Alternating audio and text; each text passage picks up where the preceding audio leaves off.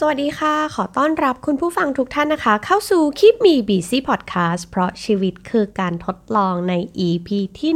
107 นะคะ ใน EP นี้จะมาชวนคุณผู้ฟังคุยถึงเรื่องการเปิดโอกาสใหม่ๆ ให้กับตัวเองนั่นเองนะคะ เชื่อเหลือเกินว่าคุณผู้ฟังหลาย ๆ ท่านนะคะ คงเคยตั้งคำถามว่า นอกจากงานประจำที่เราทำอยู่นั้น เรายังมีสิ่งอื่น ๆ หรือ เราสามารถหาเงินจากความชอบความถนัดของเราเพิ่มเติมได้อีกหรือไม่นะคะ นั่นก็เป็นคำถามเดียวกันกับที่เอ็มเคยถามตัวเองเมื่อ 2 ปีที่แล้วก่อนที่จะมาเริ่มทำพอดแคสต์นะคะ ก็ทำให้เกิดภารกิจตามหา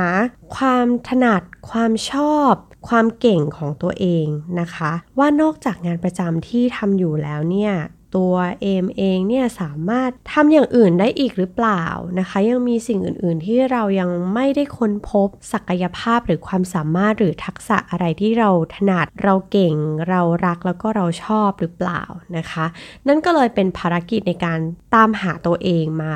2 ปีเต็มๆเลยนะคะ แล้วก็คิดว่าเออ สัปดาห์หน้านะคะ ก็จะเป็นสัปดาห์ที่เราจะหยุดยาวกันแล้วนะคะ หลายๆ ท่านก็อาจจะไม่ได้มีแพลนออกไปไหน เนื่องจากอาจจะกลัวโรคภัยต่างๆนะคะ ก็เลยคิดว่าอะไหนๆทุกคนก็จะอยู่บ้านแล้วก็พอจะมีเวลาว่างนะคะ ก็เลยอยาก จะชวนคุณผู้ฟังของ Keep Me Busy นะคะ มาลองเปิดโอกาสใหม่ๆ มาตามหาตัวเองหรือว่าได้พูดคุยกับตัวเองในช่วงเวลาหยุดยาวอย่างสงกรานต์ที่กำลังจะมาถึงนี้กันดีกว่า นะคะ ซึ่งต้องบอกว่าเล่าย้อนไปว่าเมื่อ 2 ปีก่อนเนี่ยเอมเคยไปเข้าเวิร์กช็อปอันนึงนะคะ เป็นเวิร์กช็อปที่ค้นหาตัวเองเนี่ยแหละ หลักๆก็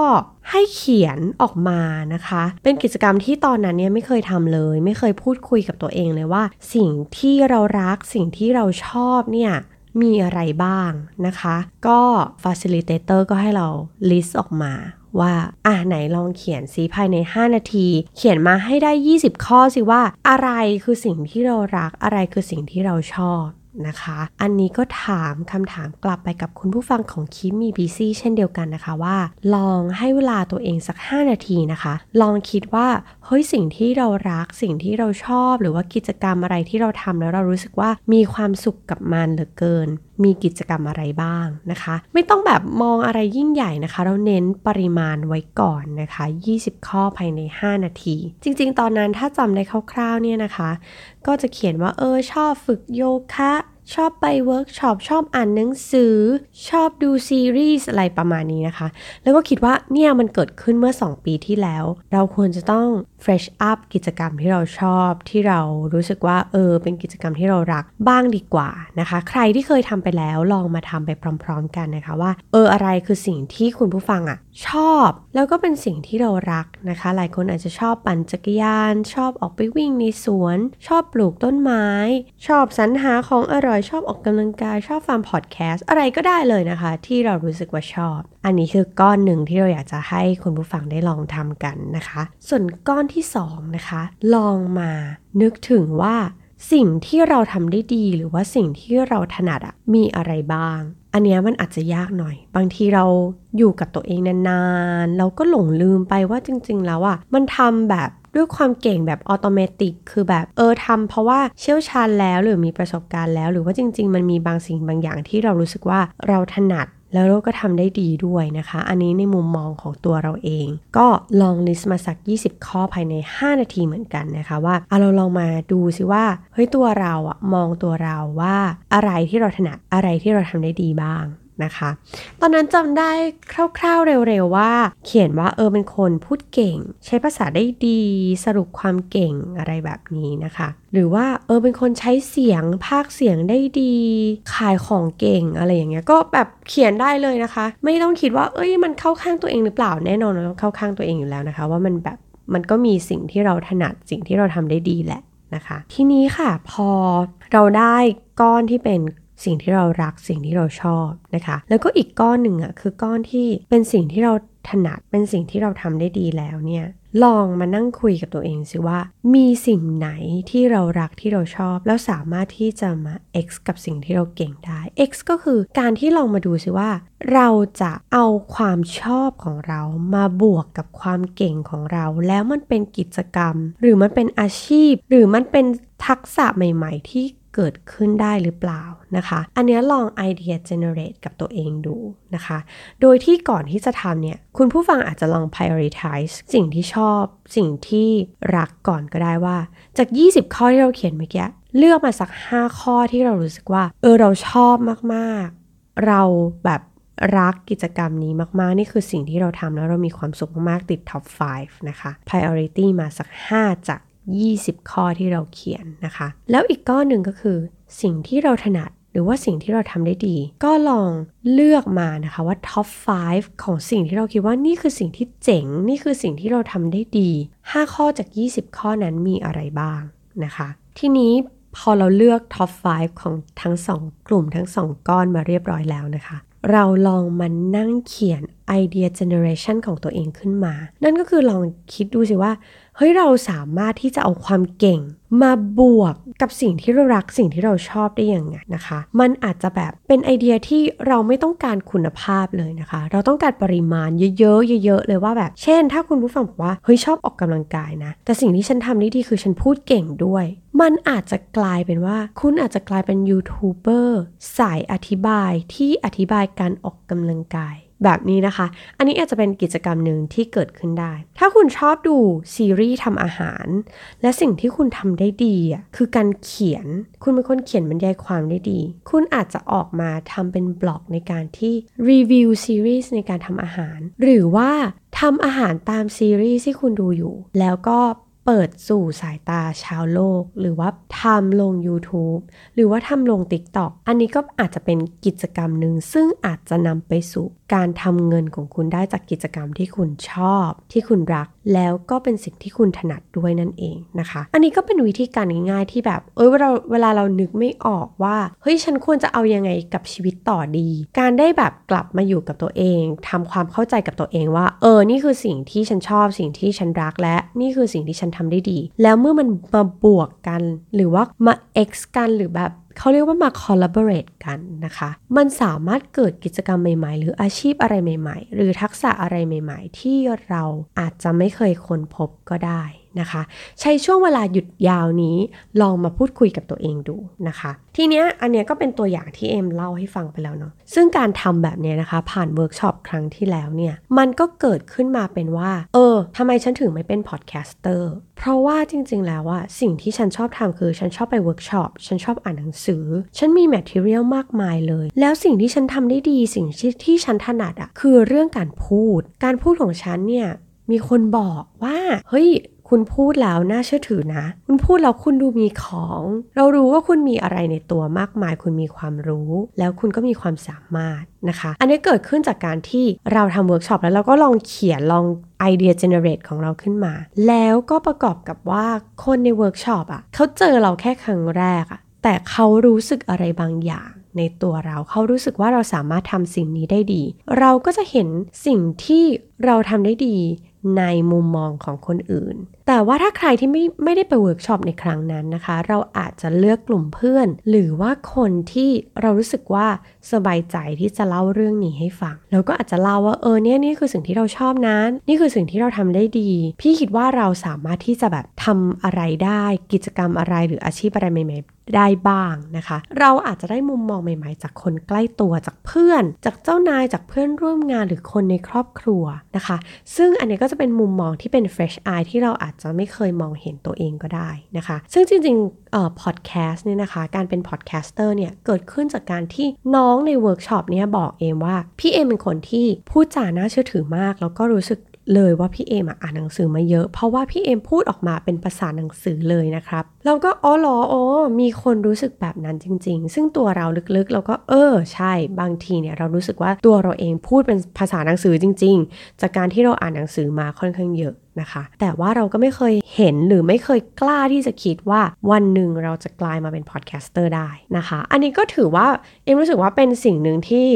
เราได้มาจากการที่เราเข้าใจตัวเอง แล้วก็มีคนอื่นมาช่วยเราคิดด้วยว่า เอ้ยตัวเราสามารถทำอะไรอย่างอื่นได้หรือเปล่า นะคะ อันนี้ก็เป็นวิธีการหนึ่งที่แบบง่าย ๆ แต่เอมรู้สึกว่ามันทำให้เราได้เปิดมุมมองในมุมที่เราอาจจะไม่เคยคิด แล้วก็ได้ปรับมุมมองใหม่ ๆ โดยใช้การแบบ design thinking เข้ามาช่วยในส่วนของ idea generation มันอาจจะหลุดโลกมากๆ เลยตอนที่เรากำลัง generate idea หรือเรากำลังระดมความคิดว่าแบบเฮ้ยสิ่งนี้มันสามารถที่จะทำอะไรได้บ้างนะคะ ซึ่งความสนุกอยู่ตรงนี้นี่แหละ ตรงที่เราอะใส่ความคิดสร้างสรรค์ของตัวเองได้เต็มที่มันอาจจะยังไม่ได้เกิดขึ้นในเร็ววันนี้ แต่เราอาจจะเป็นเบอร์แรก ๆ หรือว่าเป็น trendsetter ในการทำสิ่งนี้ก็ได้ใครจะไปรู้นะคะ เขาเลยบอกว่าการที่เราแข่งในสิ่งที่เราเก่งเนี่ยมันจะทำให้เราใช้พลังงานเนี่ยน้อยลง เพราะว่าเรารู้แล้วล่ะว่าเราเก่งตรงนี้ เพราะฉะนั้นการที่เราไปทำในสิ่งที่เราเก่งอยู่แล้ว มันจะต่อยอดได้เร็วขึ้น ใช้พลังงานใช้แบบอะไร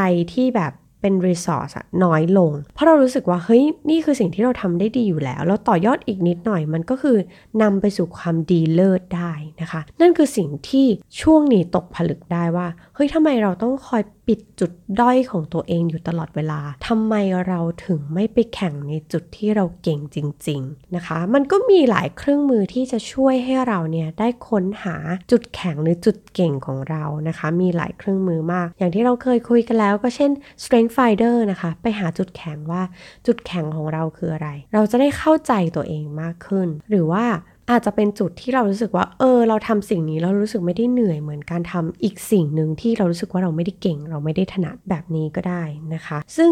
แน่นอนนักกีฬาเขาก็ต้องแข่งในจุดที่เขาแข็งแกร่ง เขารู้ว่านี่คือจุดแข็งแกร่งของเขา แล้วเขาก็ไปปรับปรุงแล้วก็ต่อยอดจากจุดที่เขาแข็งแกร่ง จุดที่เขาได้เปรียบ การแข่งในจุดที่เราได้เปรียบอะ่ะมันจะทำให้เราเข้าสู่ความเป็นเลิศได้ไม่ยาก นะคะ มันไม่ได้แค่ดีอะแต่มันคือดีเลิศ มันคือดีกว่าค่าเฉลี่ยโดยทั่วไปนะคะ อันนี้คือถ้าเราเข้าใจตัวเองนะว่าฉันเก่งตรงเนี้ย ฉันจะไปเน้นตรงเนี้ย นี่แหละคือสิ่งที่แบบเป็นสิ่งที่จะทำให้เราก้าวสู่โอกาสใหม่ ๆ ได้ เราไม่ต้องไปพะวงว่าฉันด้อยอะไร เราไม่ต้องไปพะวงว่าแบบฉันต้องไปปิดจุดด้อยอะไรของตัวเอง เราต้องไปเสริมจุดที่เราแข็งแกร่งจุดที่เราเก่ง สิ่งที่เป็นจุดแข็งของเรานั่นจะทำให้เราเปิดโอกาสได้ดีขึ้นเร็วขึ้น และไปสู่เป้าหมายที่เราอยากจะไปได้เร็วขึ้นนั่นเองนะคะ และประกอบกับว่าพอเราเข้าใจว่าสิ่งไหนที่เราชอบ สิ่งไหนที่เราถนัด แล้วเราได้ทำในสิ่งที่เราชอบในสิ่งที่เราถนัด มันจะเป็นสิ่งที่ทำแล้วมีความสุขทำได้เรื่อยๆทำแล้วรู้สึกว่าเห็นความสำเร็จมองมองแล้วทำแล้ว เห็นแล้วว่ามันรู้สึกว่า บวก ต่อให้มันเหนื่อยแค่ไหน แต่ถ้ามันเป็นสิ่งที่เราชอบ เราก็พร้อมจะสู้ตายสู้ต่อ นะคะ การเอาสองสิ่งนี้มาประกอบกันถือว่าแบบเฮ้ยมันเป็นสิ่งที่เหมือนตามหางานในฝันของตัวเองได้เลยนะคะ แต่การที่จะเป็นงานในฝันได้เนี่ยมันไม่ใช่แค่ความสุข มันไม่ใช่แค่ว่าเข้าใจตัวเอง แต่ว่าจะทำยังไงให้สามารถที่จะทำเงินได้จากสิ่งที่เราชอบสิ่งที่เราถนัดแล้วก็เป็นสิ่งที่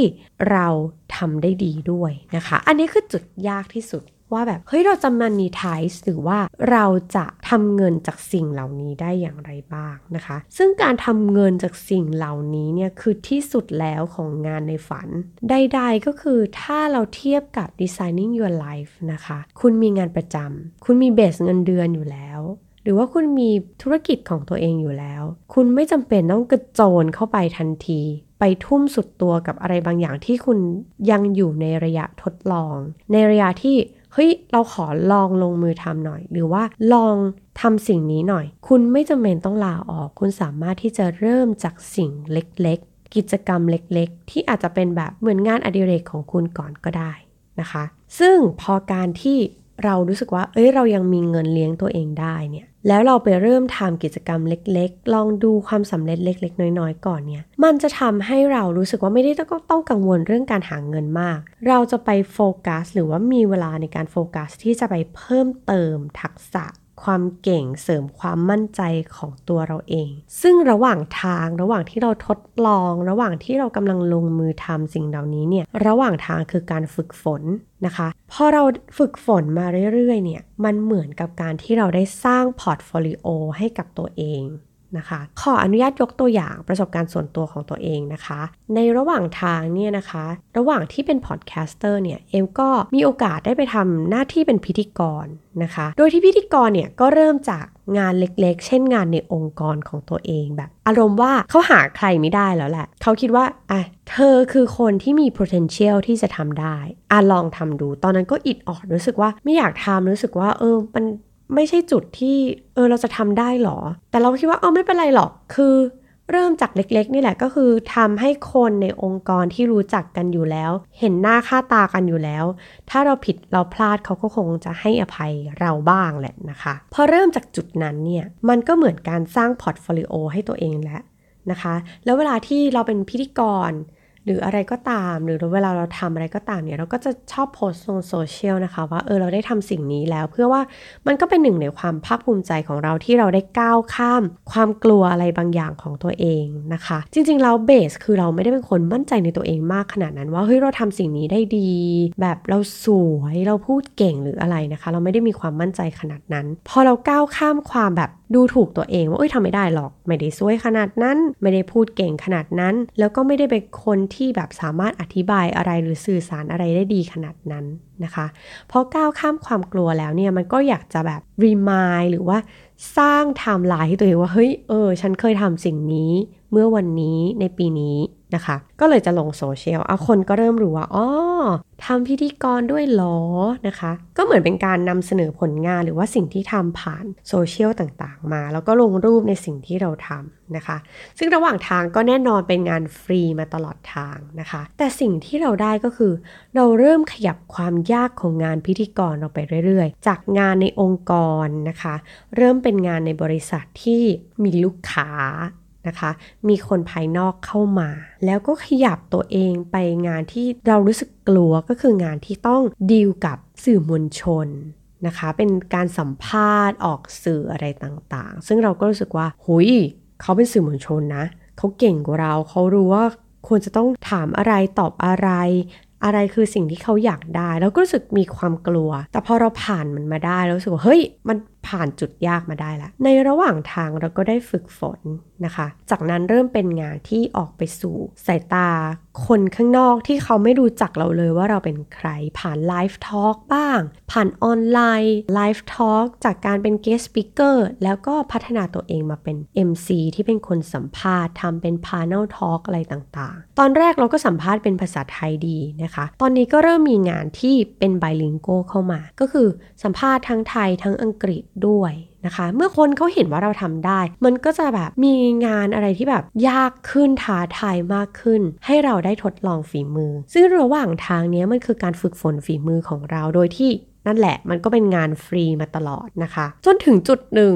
เออ ก็มีคนจ้าง จ้างไปเป็น MC จริง ๆ จ่ายเงินเราจริง ๆ นี่คือแบบเงินไม่ได้เป็นก้อนที่ใหญ่โตเลยนะคะ แต่เป็นความภาคภูมิใจว่า เฮ้ย การทำงานหนัก การฝึกฝนของเราระหว่างทาง มันเริ่มแบบได้รีเทิร์นกลับมาแล้ว คนเริ่มเชื่อมั่นเราถึงขั้นเขายอมจะจ่ายเงินควักเงินออกจากกระเป๋าเพื่อมาแบบ อะ เป็นพิธีกรให้หน่อย แบบนี้นะคะ มันก็เสริมความมั่นใจของเราได้มากขึ้น ทีนี้ก็กลับไปนะคะ มันก็เป็นสิ่งที่เอมเคยเขียนไว้ว่านี่คือสิ่งที่เอมทำได้ดีนั่นคือการเราคิดว่าเราพูดเก่ง เราคิดว่าเราพูดเราน่าเชื่อถือ อันนี้คือเราเข้าใจตัวเองแล้วเราก็คิดว่าเราต้องเปิดโอกาสให้กับตัวเองได้ลอง การที่คุณจะ monetize ทักษะ หรืออะไรที่คุณคิดว่าคุณทำได้ดี มันต้องผ่านการฝึกฝนและลงมือทำ ถ้าคุณไม่ลงมือทำมันก็เป็นแค่ความฝัน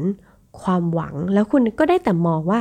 ฉันเคยคิดว่าฉันจะทำสิ่งนี้จากข้างล่างเวที โดยที่แบบคุณไม่ได้เป็นคนที่อยู่บนเวทีนั้น หรือคุณไม่ได้เป็นคนที่ได้ทำสิ่งนั้นแล้วประสบความสำเร็จจริง ๆ คุณได้เป็นแค่ผู้ชม แต่ไม่ได้เป็น เจ้าของไอเดียนั้นๆ หรือว่าได้ทำสิ่งนั้นๆ ที่คุณหวัง คุณได้แต่หวัง แต่คุณไม่ได้ประสบความสำเร็จ คุณไม่ได้ก้าวไปสู่จุดนั้น เพราะคุณไม่ยอมลงมือทำนั่นเองนะคะ ทีนี้ค่ะ นอกจากการที่เราฝึกฝนเนาะเราก็ต้องแบบเหมือนเปิดโอกาส ให้ตัวเองได้ทดลองได้ลงมือทำแต่การที่เราจะทำเงินได้ อย่างหนึ่งก็คือเราต้องผ่านการฝึกฝนหรือว่าการเรียนรู้จากคนอื่น ๆ ได้เช่นเดียวกันนะคะ การที่เราพาตัวเองไปอยู่ใน community หรือในกลุ่ม หรืออยู่ใน network ที่จะสามารถต่อยอด ความชอบ ความถนัด หรือสิ่งที่เราทำได้ดีนั้น ถือว่าเป็นกำไร 1. คือ ได้รู้ว่าเฮ้ยคนอื่นเขาทำยังไงกันบ้าง 2. ก็คือได้เริ่มเป็นที่รู้จัก นะคะ ผ่าน community ผ่าน network นั้นๆ เพราะว่าจริงๆ แล้วการที่แบบคนจะมาแนะนำว่าแบบเอ้ย คนนี้เป็นพิธีกรได้ดีนะ คนนี้สามารถใช้ภาษาได้ดี สามารถพูดได้ดีนั้น การที่เขาจะแนะนำใครสักคนเขาต้องมั่นใจว่าคนคนนี้ทำได้ ดูจากโปรไฟล์หรือ portfolio ที่เราสร้างเอาไว้ แล้วก็แบบเออเห็นแล้วว่าเออ performance ได้จริง ๆ แล้วเขาก็รู้จักเราแล้วก็อยากจะแนะนำต่อ อันนี้ก็จะทำให้คุณนำไปสู่การที่คุณสามารถที่จะทำเงินจากจากสิ่งที่คุณเก่งได้นะคะ ซึ่งการ refer กันนี้แหละ จะทำให้เกิดความน่าเชื่อถือ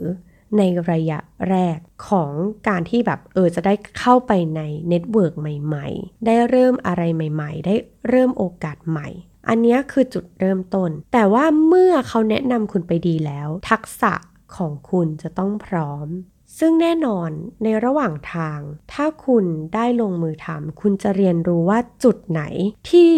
เป็นจุดที่คุณทำได้ผิดพลาด แต่คุณก็เรียนรู้ว่านี่คือจุดเรียนรู้ใหม่ นะคะ ตอนเป็น MC แรกๆเนี่ยมีเรื่องจะเล่าให้ฟังก็คือ มีงานหนึ่งนะคะ เชิญผู้เข้าชมเนี่ยเป็นหลัก 3-4พันคนเข้ามาร่วมงานในฮอลใหญ่ ๆ เลยนะคะ แล้วสิ่งที่เกิดขึ้นก็คือว่า เอมอ่านชื่อ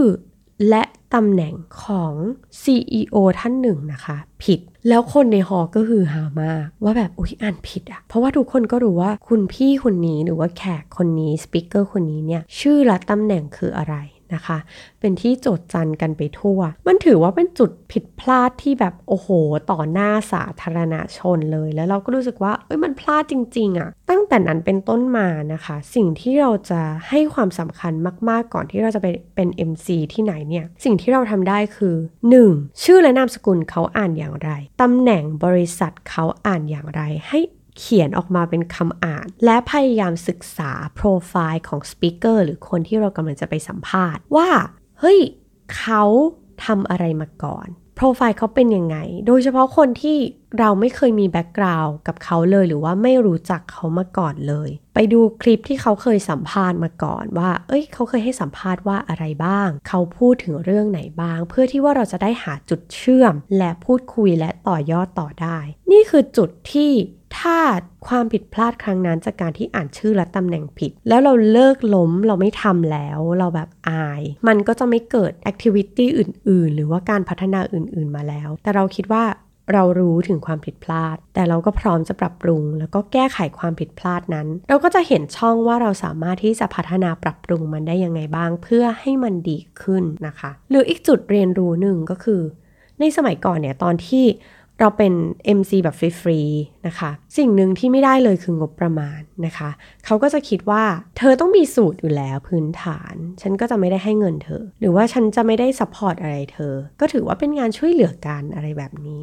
เพราะฉะนั้นหน้าผมต้องทำเองนะคะ ก็ถึงขั้นว่า เออรู้แล้ว ว่าเออถ้าต้องมีงานแบบนี้เราก็ต้องอย่างน้อยแต่งหน้าเป็น เราก็ไปเรียนแต่งหน้านะ นี่คือจุดที่เราเรียนรู้ว่า เออ ถ้าเป็นงานฟรีจริงเราจะไม่จ้างช่าง เราก็จะแต่งหน้าเองด้วยแบบฝีมือที่เรามีจากการที่เราไปเรียนนะคะ แต่ว่า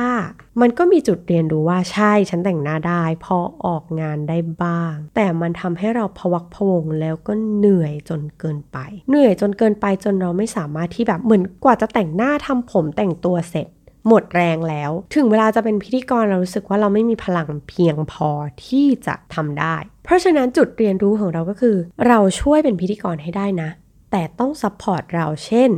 ช่างแต่งหน้า ค่าแต่งหน้า ถ้าชุดไม่ได้ต้องการความหรูหราอะไรมาก เรามีสูทของเราอยู่แล้ว นะคะ ถ้าให้ได้เราก็จะรับงานนั้นแต่ว่าถ้าไม่ support ก็อาจจะต้องขอปฏิเสธ เพราะว่าเรารู้สึกว่าหน้าที่ของ MC อะ นอกจากความสวยงามแล้วอะ มันคือการที่เราสัมภาษณ์แล้วมันได้ content อย่างที่คนที่เขาไว้วางใจเราให้เป็น MC เขาอยากได้ เขาอยากให้เราแบบพูดถึงเรื่องนี้ โปรโมทถึงเรื่องนี้ เราถึงจะได้มีพลังกายพลังใจไปโฟกัสในเรื่องนั้น แต่ว่าถ้าคุณไม่สปอร์ตอะไรเราเลย ก็ขออนุญาต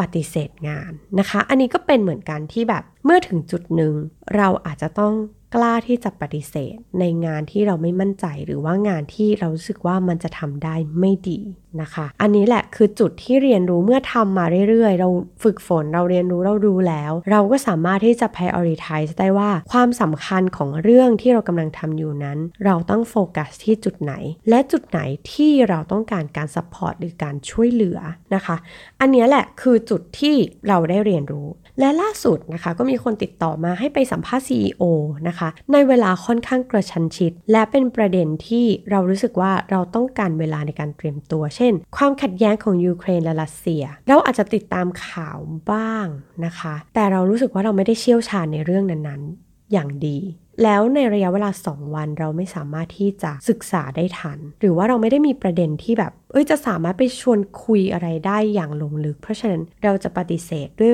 ระยะเวลาที่กระชันชิด และในขอบเขตที่เรารู้สึกว่าเราจะทำไม่ได้ดีนะเวลานั้นๆนะคะ แต่เราก็จะปฏิเสธอย่างนุ่มนวลเช่น ถ้างานหน้าพอจะมีเวลาให้เต็มตัวสักหนึ่งสัปดาห์ ในการที่จะศึกษาเรื่องราวอะไรอย่างนี้ ก็น่าจะสามารถช่วยเหลือได้ นะคะ อันนี้ก็เป็นจุดหนึ่งที่เราเรียนรู้ว่าอะไรที่เราต้องผ่อนหนัก อะไรที่เราต้องผ่อนเบา อะไรที่เรารู้ว่าเราต้องการการ support อ่าอันนี้ก็เป็นจุดหนึ่งนะคะที่ขอแชร์ประสบการณ์ส่วนตัวเนาะทีนี้คุณผู้ฟังก็ลองกลับมามองที่ตัวเองว่า เอ้ยมันมีอะไรที่เรารู้สึกว่า เออนี่แหละคือสิ่งที่เราจะทำแล้วเรามีจุดเรียนรู้อะไรบ้าง นะคะ ซึ่งในระหว่างทางนั้นน่ะการที่เรียนรู้เนี่ยแล้วเอามาปรับปรุงต่อยอดมันจะทำให้เราเก่งขึ้นเรื่อยๆ และโอกาสนั้นนะคะ เป็นโอกาสของคนที่พร้อมเสมอ คือบางทีโอกาสเข้ามาเขาไม่บอกเราล่วงหน้าหรอกว่าโอกาสนี้กำลังจะเข้ามา เพราะฉะนั้นเราต้องเตรียมตัวให้พร้อม ถ้าเรามีโอกาสแล้วอย่าปล่อยให้หลุดมือไป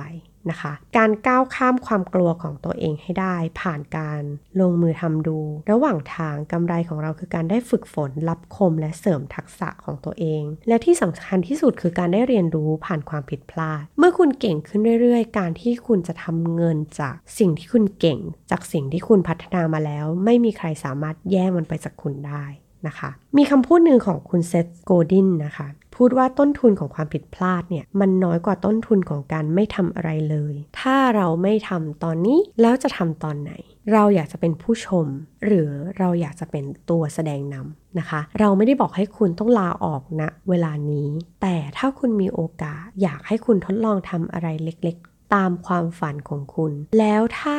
มันถึงจุดหนึ่งที่สิ่งที่คุณทำตามความฝันนั้น คุณอยู่กับมันได้ มันเลี้ยงดูตัวเองได้เลี้ยงดูครอบครัวคุณได้มีรายได้เพียงพอ คุณก็สามารถที่จะปล่อยมือจากงานประจำแล้วทำงานตามความฝันของคุณได้ มันก็ไม่ได้สายจนเกินไปนะคะ ที่สำคัญที่สุดคือเราได้ใช้เวลาไปกับการลงมือทำในสิ่งที่เราอยากทำในสิ่งที่เรารู้สึกว่าเรามีความสุข และมันเป็นสิ่งที่เราเก่ง ในระหว่างทางนั้นเราก็จะได้เอนจอยกับความสุขระหว่างทาง เมื่อถึงจุดหนึ่ง เราจะเก่งจากทักษะที่เราพัฒนามาเรื่อยๆ จากสิ่งที่เราชอบ จากสิ่งที่เรารักทำไปเรื่อยๆ บางอย่างมันอาจจะต้องใช้เวลา บางอย่างต้องพิสูจน์ฝีมือต้องใช้เวลาเหมือนกัน เพราะฉะนั้นทักพยายามพัฒนาทักษะของตัวเองอยู่เสมอ เพราะอย่างที่บอกค่ะโอกาสเป็นของคนที่พร้อมเสมอนั่นเองนะคะ ก็หวังว่า EP นี้จะสร้างแรงบันดาลใจให้กับคุณผู้ฟังที่อยากจะเปิดโอกาสอะไรใหม่ ๆ ให้กับตัวเองนะคะ แล้วก็ใช้ช่วงเวลาในการหยุดยาวในช่วงสงกรานนี่แหละ